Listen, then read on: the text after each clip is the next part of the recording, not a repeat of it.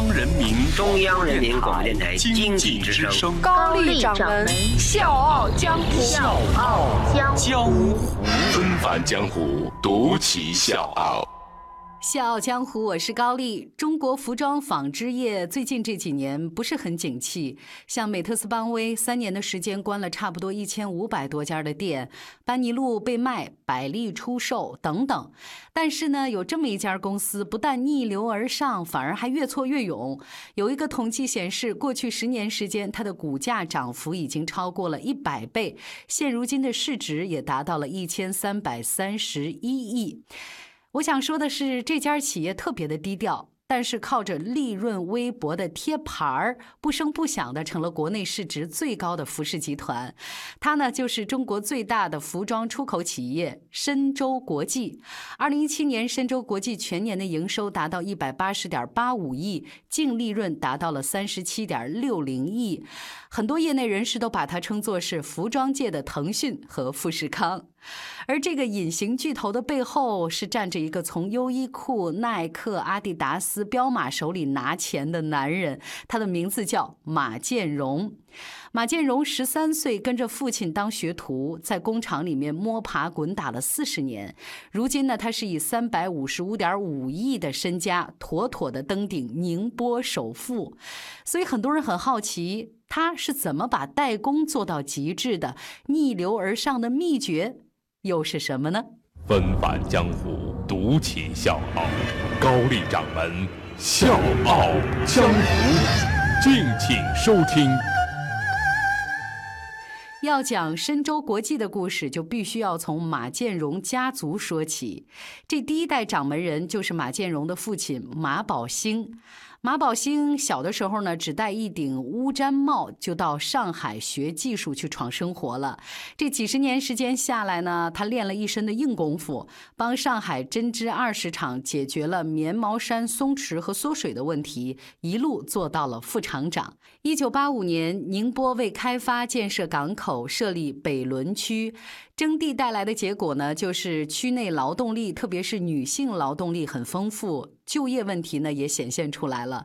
为此呢，宁波北仑区政府牵头，和上海针织二十厂和外资企业共同出资，在一九九零年的三月建成了宁波深州织造有限公司。作为高级管理人才，马宝兴直接被引进深州担任副总经理。马建荣十三岁呢就辍学，跟着父亲当学徒。那这次父亲挂帅，马建荣呢也自然而然跟着父亲就上岗了，进了针织和编织部门。但是，一进到厂子里，他们就发现了问题。这些问题和困难远比喜悦来得多。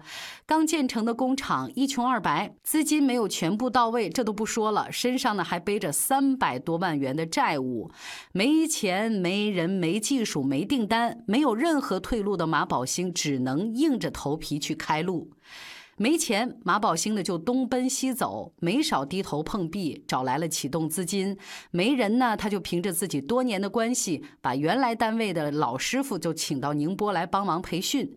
没技术怎么办呢？本身咱就是珍珠专家，所以我就自己亲自上阵带兵。尽管是下足了功夫，但是这条路还是走得磕磕绊绊。马建荣曾经回忆说，有一次呢，他跑到日本去拜访客户，对方呢只问了一句：“为什么这批衣服冲一下水就会褪色呢？”就那一句话，羞得马建荣连人家对方递过来的烟头都没敢接，坐也坐不住，然后也不知道该怎么跟人家应承，连夜回到国内，一把火烧掉了这个批次的全部衣服。这次事件之后，深州就规定，质量不过关的衣服绝不发货。品质的把控，再加上企业的管理，就让深州在一九九二年就开始盈利了。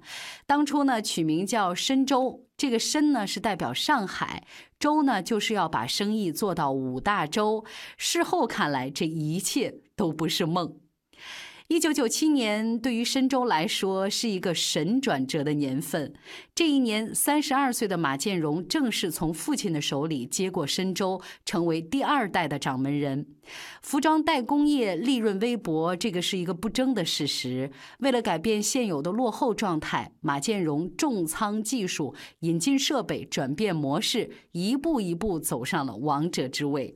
新官上任三把火，这第一把火呢，他就拿下了合作到现在的国际大客户优衣库。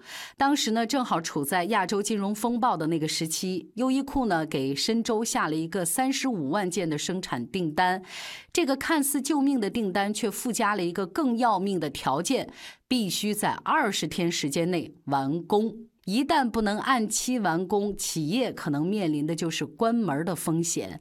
反复掂量之后，马建荣迎难而上，加班加点不断的赶工，最终的订单如期完成，一举赢得了优衣库的信任和长期的合作。到现在呢，双方的合作已经长达二十多年了。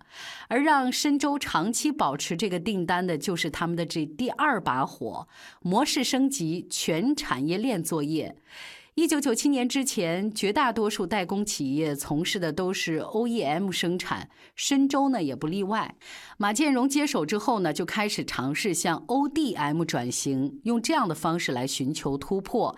那我特意请教了专业人士啊，给各位来介绍一下这两个模式的区别。简单的来说。OEM 就是品牌方设计产品，然后呢，深州帮助来生产。那 ODM 呢，就是深州自己来设计产品，生产成型之后呢，品牌方直接贴牌买走。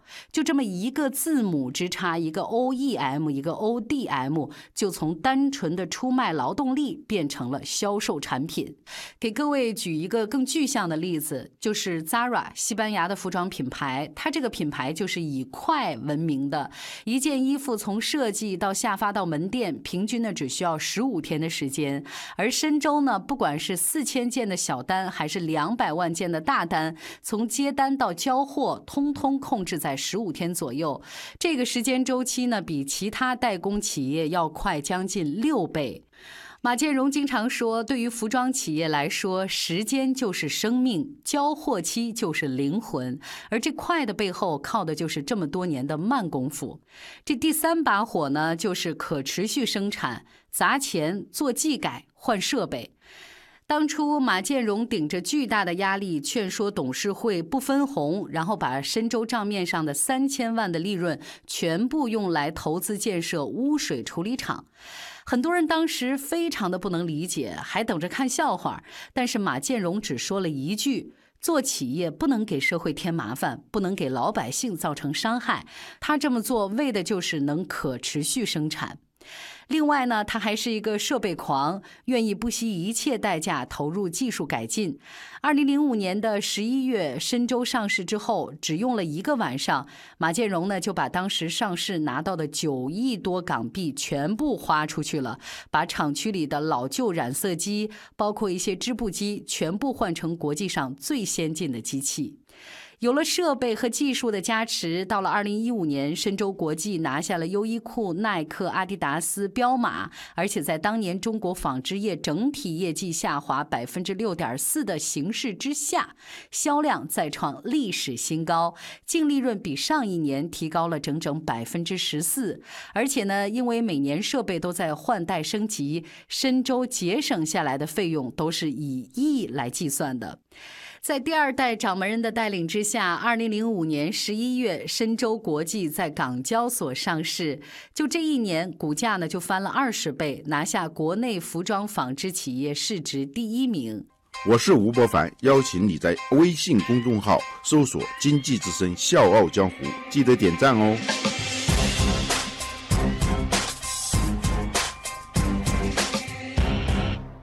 马建荣的故事讲完了，我们可以梳理一下：压对赛道、长线思维、专攻技术。其实这一路走来，深州国际就是靠这三个狠招拿下了行业第一。所以说嘛，不是服装不赚钱，而是你的服装不赚钱。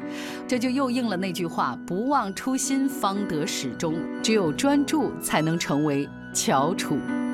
小江湖，我是高丽，明天见。在每一个四季，海浪都向往着陆地。我向往着。